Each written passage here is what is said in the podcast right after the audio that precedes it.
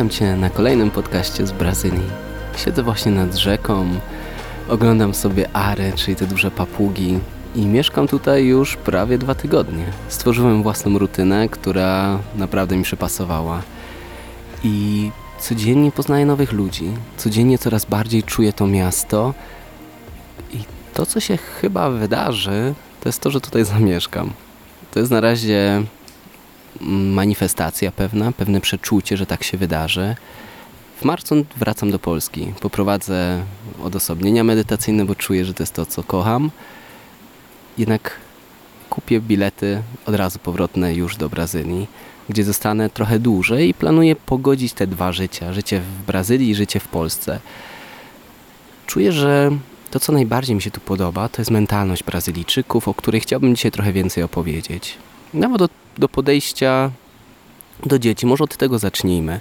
Kwestia dzieci była dla mnie zawsze tematem, który dawał mi dużo takiego niepewności, bo sam nie byłem pewny, czy chcę mieć dzieci w życiu, czy nie. Nawet bardziej myślałem o adopcji. Nawet rozmowa z Jają była dla mnie taką przełomową, ponieważ opowiadała mi, jak dużym dla niej marzeniem jest być w ciąży, że dla niej, dla kobiety, móc tego doświadczyć to jest największa magia. I kilka kobiet, które były, słuchały tej rozmowy, też to potwierdzały. Jedna z dziewczyn niestety raz, czy stety, niestety dokonała aborcji tam w którymś miesiącu, bo czuła, że to nie jest po prostu ten moment i mówi, że czas, kiedy była w ciąży, był jednym z najpiękniejszych i dzisiaj żałuje i chciałaby być jeszcze raz w ciąży. Chciałaby poznać kogoś, z kim naprawdę mogłaby stworzyć rodzinę. Druga rzecz, która dotyczyła kwestii ciąży, to jest sam poród. Mądre słowa Jai były takie, że poród powinien by się odbywać w takiej samej atmosferze, jakie się odbywa seks, czyli poczucia bezpieczeństwa, poczucia miłości, czucia takiej intymności, tego, że to jest bardzo ważne wydarzenie. Dlatego też i Jaya, i wszystkie jej znajome e, rodzą naturalnie w, w różnych dziwnych miejscach, czy to w domach, czy to czasami w rzece, czy to w dżungli. Mm, zawsze pod opieką jakiegoś profesjonalisty, ale nigdy nie w szpitalu, więc bardzo mi się to podejście podoba. I kolejna rzecz, którą, której rozmawialiśmy, dotyczyła odpowiedniego partnera, że to jest osoba, z którą potrzebujemy, z którym będziemy mieć kontakt do końca życia. Czy ta relacja się utrzyma, czy nie, i dlatego jest tak ważne to wybrać.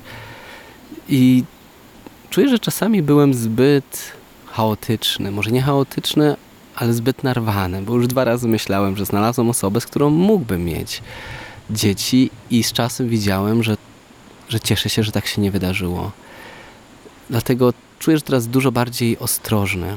Kolejna rzecz, jak już jesteśmy przy temacie dzieci, takiej seksualności, dzisiaj będzie dużo takich małych urywek, jakieś historie też opowiem, ale chcę się podzielić przede wszystkim tą mentalnością, bo wydaje mi się też tutaj kobiety dużo łatwiej decydują się na to, żeby zajść w ciąży, ponieważ dzieci i kobiety w ciąży są tutaj przepięknie traktowane, są, mają pełen priorytet. Nawet jak się odbywa, nie wiem, na przykład by przyjechali natywni ludzie właśnie z, z, kolejnego plemienia z Amazonii, bo co jakiś czas przyjeżdżają do tego miasta, gdzie jestem, różne plemiona. Nie jeden rodzaj, tylko różne, więc mogę też widzieć różnice między nimi.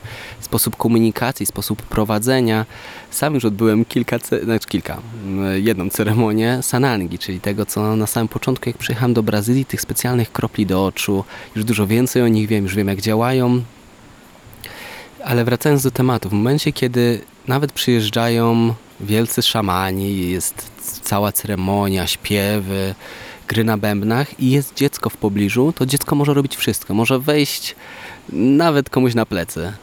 I nie jest to traktowane jako, że musi być uciszone, uspokojone, tylko dawane jest mu dużo wolności, takiej świętości. Podobnie jak właśnie kobieta, czy matka, czy kobieta w ciąży, no jest tutaj boginią i da się to odczuć i też ona się tak czuje, więc emanuje po prostu tym pięknym światłem. Jakby kobieta, która której się zakochałem tutaj od razu, to jest właśnie matka e, jednego dziecka. Wiadomo, to jest taka platoniczna miłość, ale po prostu patrzeć na nią, móc się nią zachwycać, coś, coś pięknego. No i też to takie wyzwolenie. Kolejna rzecz, gdy miałem jedno spotkanie, randkę z dziewczyną i to, co mnie zaskoczyło, to jej podejście do. Po pierwsze, była biseksualna, i jeden ze stwierdzeń, które powiedziała mi, że heteroseksualizm to jest tylko uwarunkowanie, że to jest straumatyzowanie, a nie bycie na przykład biseksualnym. Że naturalnie każdy z nas po prostu kocha drugiego człowieka, nie patrzy na płeć. I taki pierwszą rzecz, która mi przyszła, to jest jakby to było, gdybym porzucił swoją identyfikację z byciem mężczyzną. Czy to dałoby mi więcej wolności, czy raczej by mi to utrudniło? Zazwyczaj jak się zastanawiałem, kim jestem, to jedna z odpowiedzi pojawiało się, że jestem facetem, jestem mężczyzną. A co gdyby się tak nie identyfikować z tym? I tutaj wchodzi kolejna, kolejne zagadnienie, słowo niebinarność. Już kilka osób spotkałem tutaj, którzy gdzieś w rozmowie napomknęli, że są osobami niebinarnymi. I to, co zrozumiałem, to jest to, że po prostu nie identyfikują się z żadną z płcią. Oczywiście wiedzą, że mają albo Joni, albo e, jak ładnie penisa nazwać, to chyba było falung. Kurczę, teraz nie, nie, nie ma to znaczenia. E, ale pewien sposób była u nich taka wolność. Poczucie, że jeśli ktoś chce bardziej być, zachowywać się kobieco w danym momencie, to nie patrzy, że mu na to nie wypada, tylko zaczyna być e, taki, jaki chce. I też ta dziewczyna mówiła, że dla niej nie ma znaczenia, czy ktoś jest kobietą, czy mężczyzną. Dla niej po prostu istnieje miłość. Jeśli z kimś zaczyna mieć jakieś połączenie, i też zadała mi takie pytanie, które trochę było dla mnie trudne. Czy naprawdę wiesz, że na 7 miliardów, czy tam ileś ile jest ludzi, nie będzie jednego mężczyzny, którego mógłbym, który mógłby mi się wydać atrakcyjny? I to jest podchwytliwe pytanie, bo pierwsze, co mi od razu przychodzi, to oczywiście, że nie. To, co, gdzie czuję pociąg, to czuję pociąg do kobiet, nie, nie do mężczyzn. Jednak, na ile to jest uwarunkowane? Na ile to jest faktycznie um, czy, czymś normalnym. Ale to są tylko takie zagadnienia, to są tylko morozkminy.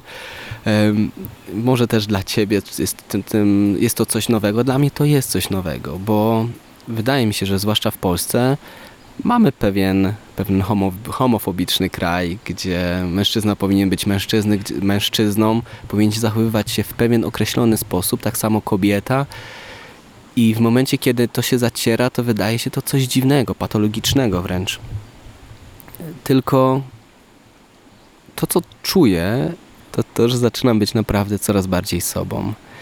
I bycie sobą oznacza czasami bycie szalonym. I, i to jest coś pięknego. Gdy ostatnim czasie, jak byłem na Aesthetic Dance, co jakiś czas chodzę, bo ta jedna z moich rutyn jest to, że tutaj wieczorami się bardzo dużo rzeczy dzieje. Czy to jakieś ceremonie kakao, czy to właśnie przychodzą ludzie z Amazonii opowiadać jakieś historie, czy robić jakieś ceremonie, czy to jakaś ayahuasca, czy to żurema, czy to Aesthetic Dance, czy to ceremonie kakao, chyba się już powtarzam. Dużo tego jest. Mm, więc zawsze wieczorami coś jest i na jednym z Aesthetic Dance poczułem jejku, ale we mnie jest dużo szaleństwa, że jestem szalony i pozwolenie sobie na to jest czymś pięknym. Pozwolenie sobie na bycie sobą. To jest chyba największe szczęście, jakie kiedykolwiek odczuwałem. Taki niechęć bycia kimś, jakimś, zachowanie się w określony sposób, który widzę, że jest w moim wypadku, było takim pragnieniem otrzymania miłości z zewnątrz, takiej aprobaty, spodobania się komuś, zwłaszcza jeśli jest jakaś kobieta, która mi się podoba i wiem, że jeszcze nie jest żadnej relacji, no to wtedy widzę, że bardzo łatwo jest mi lękać się być sobą, czuć swoje potrzeby e, i mieć szacunek na tyle do siebie, żeby działać w zgodzie z tym, co chcę. Widzę, że to się zmienia. Widzę, że tutaj ta mentalność Brazylijczyków, to wyzwolenie, ta, ta swoboda jest, jest czymś pięknym. Więc to, co chcę powiedzieć, że mentalność, której się tutaj uczę, to jest mentalność wyluzowana. Kolejna rzecz, która się wydarzyła, to byłem na ceremonii żuremy.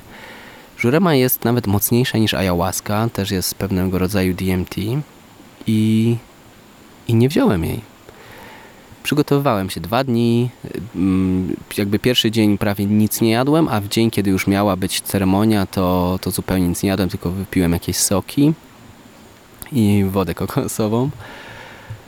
Więc czułem się fizycznie i mentalnie przygotowany. Jednak gdy wieczorem przyjechało auto, zabrało nas na miejsce ceremonii i dojechałem na miejsce, nie poczułem się tam dobrze, nie poczułem się na tyle bezpiecznie. Pierwsza rzecz, którą robię, to po prostu idę z tego miejsca pierwszymi jakimiś szlakami, czy to w las, czy to w którąś stronę. I gdy tak szedłem, poczułem jakiś nieprzyjemny zapach, tak by ktoś coś palił, nawet plastik może to był. Więc to był jakiś kolejny znak. E, w momencie, kiedy też już byłem w, tam w tym miejscu i było rozpalone ognisko, czułem, że bardzo ciężko się oddycha, że przez to, że nie ma wiatru, to ten dym zostaje w tym pomieszczeniu. To jakby to było zadaszone, ale nie było żadnych ścian, ale mimo wszystko ciężko się po prostu oddychało. I ostatnia taka rzecz, która bardzo mnie zaskoczyła, to jest, gdy podszedłem do ołtarzyka, gdzie ta ayahuasca i żurema była, bo jakby to się miesza, najpierw się bierze delikatnie ayahuaski, a później dopiero się już pije właściwą porcję żuremem, bo ona aktywuje po prostu jej moc. To złapałem tą butelkę, w której to było i poczułem, że nie. Dosłownie 5 minut przed tym, jak już byliśmy wszyscy w kręgu, podszedłem do osoby prowadzącej i mówię, słuchaj, nie biorę było to trudne. Trudno jest czasami mówić nie, kiedyś, zwłaszcza kiedy się już było tak przygotowanym. I też jest trochę taka presja grupy, która, że tak wszyscy patrzą, bo co teraz? Jakby zazwyczaj nie można być e, w kręgu podczas ceremonii, kiedy ktoś nie bierze, e, bo jednak jest to zupełnie inna energia.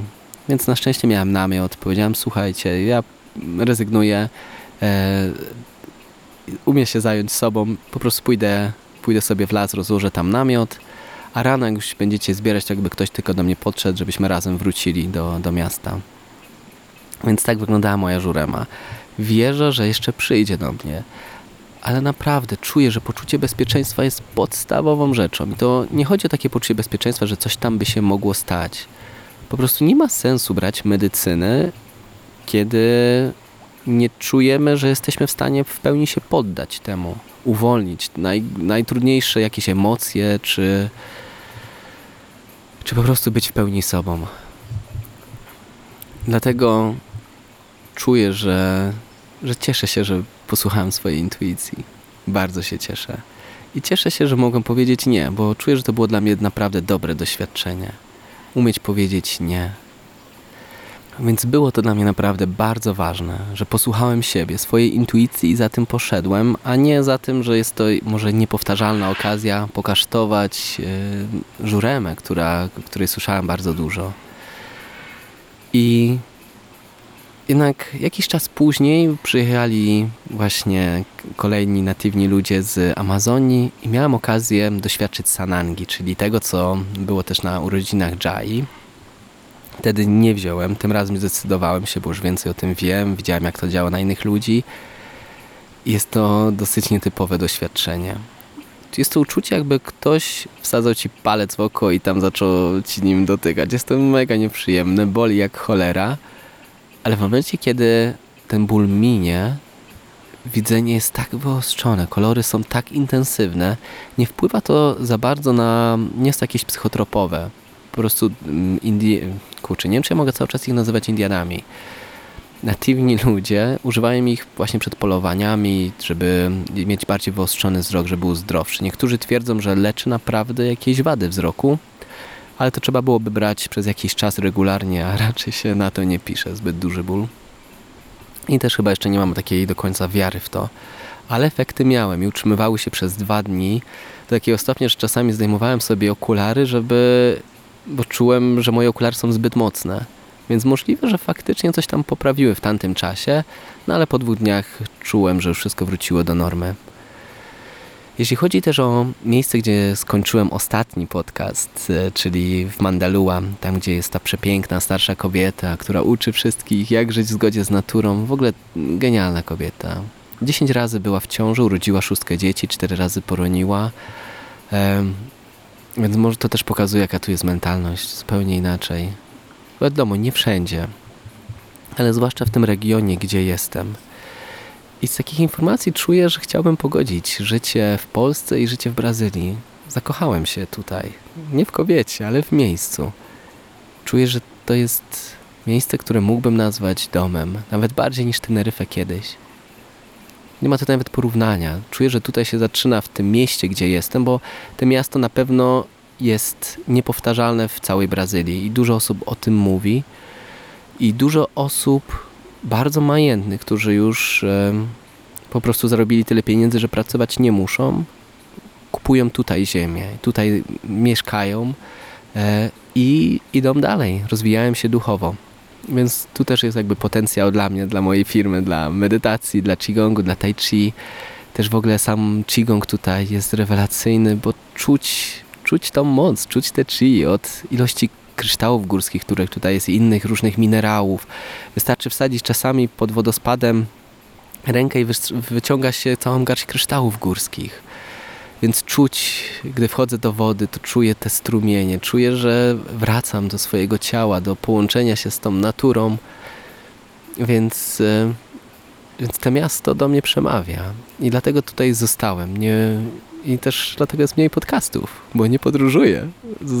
Znalazłem, zaczyna mieć tutaj rutynę Rano czasami sam, czasami ktoś do mnie dołącza, medytuję. Medytuję czasami dwie godziny, czasami godzinę, czasami zrobię sobie Wima Hofa przez e, pół godziny, a później mm, sobie poleżę i zrobię jakiś body scanning. Później przez kolejne kilka czasami godzin bawię się w rzece, ćwiczę, podciągam się na gałęziach, bawię się lnianami. Mam tu całą naturalną siłownię. Później czytam, e, uczę się brazylijskiego, portugalskiego znaczy. E, na razie na Duolingo, ale już za jakiś czas e, będę miał nauczycielkę. I, I tak, później do miasta. Do miasta idę na 2-3 godzinki popracować w, w restauracji, bo już patrzę, jak tutaj mieć taką po prostu harmonię. I dzięki właśnie na razie edytuję ostatni kurs medytacji też dostałem nowe zlecenie od Focusli, więc trochę pracy już też zaczynam mieć. Więc cieszę się, bo już czuję, że to już nie, zmienia się ten pobyt tutaj z wakac takiego wakacyjnego na a co by było, gdybym tu mieszkał? Coś w tym stylu. W ogóle to jest też kolejna rzecz, którą odkryłem, że wyjazd do Brazylii jest jednym z pierwszych moich wyjazdów, poza tym, tym pierwszym takim, kiedy podróżowałem autostopem bez pieniędzy, to powiedzmy, że to jest drugi taki wyjazd, który nie miał za bardzo celu. Który był po prostu dziki, który nie miał, nie miałem tutaj na celu pojechania do kolejnego, do konkretnego klasztoru, bo klasztor, o którym tam wcześniej sobie sprawdziłem i myślałem, Niestety wszyscy mówią po portugalsku, więc dopiero jak już się nauczę płynnie mówić, będę mógł tam iść. Więc to był pierwszy taki, powiedzmy, wyjazd wakacyjny. I cieszę się, że taki jest i taki czy taki był, bo trochę się już zaczyna zmieniać, bo to, co się dzieje, to przede wszystkim pozwala mi być coraz bardziej sobą. I wracając do tego tematu z początku tego podcastu, Chciałbym spróbować się nazwać osobą niebinarną, bo na razie posprawdzać, jakby to było. Jakby to było pozwolić sobie na niemyślenie, że muszę być męski, albo że nie mogę być jakiś kobiecy. Jakby to było być po prostu sobą. Bez tych wszystkich uwarunkowań, labels, czyli tych nalepek, naklej, nie wiem jak to, łatek, które, które kultura mi daje. Raczej nie sądzę, że wchodzę w seksualność biseksualną, bo jednak kobiety bardziej nie pociągają, ale sprawdźmy, sprawdźmy co się dzieje. O, ciekawe na ile to jest kontrowersyjny temat, na ile masz już ochotę wyłączyć, a na ile cię to ciekawi. Podoba mi się to miejsce, gdzie jestem i marzyłoby mi się, żebyśmy się tutaj spotkali. Chciałbym stworzyć tutaj, właściwie nawet nie muszę tworzyć, bo już miejsca są, ale organizować wyjazdy i móc Ciebie tutaj też sprowadzić. Myślę, że to jest miejsce, które naprawdę uzdrawia pod wieloma względami. Od ilości medycyn, po naturę, po atmosferę. Tu się takie piękne stwierdzenie, które już usłyszałem od kilku osób i będę teraz jedną z tych osób. Tu się rodzi nowa ziemia. Więc chyba takim podsumowaniem tego podcastu chciałbym Ci powiedzieć, że jeśli chciałbyś dojść do oświecenia, do przebudzenia, być człowiekiem szczęśliwym, to wierz mi, że nie musisz być Buddą, nie musisz być szczęśliwy, bądź sobą. To jest jedna z najtrudniejszych rzeczy, ale widzę, że to jest klucz. To jest naprawdę klucz. Pozwolić sobie być sobą, a to oznacza ciągły przepływ, ciągłą zmianę. Czasami bycie szalonym, czasami złym, czasami romantycznym, a czasami ignorującym. Czasami bycie dupkiem, a czasami bycie super. I być po prostu szczery ze sobą. Być dla siebie dobrym, szczerym, czuć siebie. Więc życzę Ci bycia sobą. Naprawdę, takiego w stu procentach pozwolenia sobie na to, co się ma w Tobie pojawić.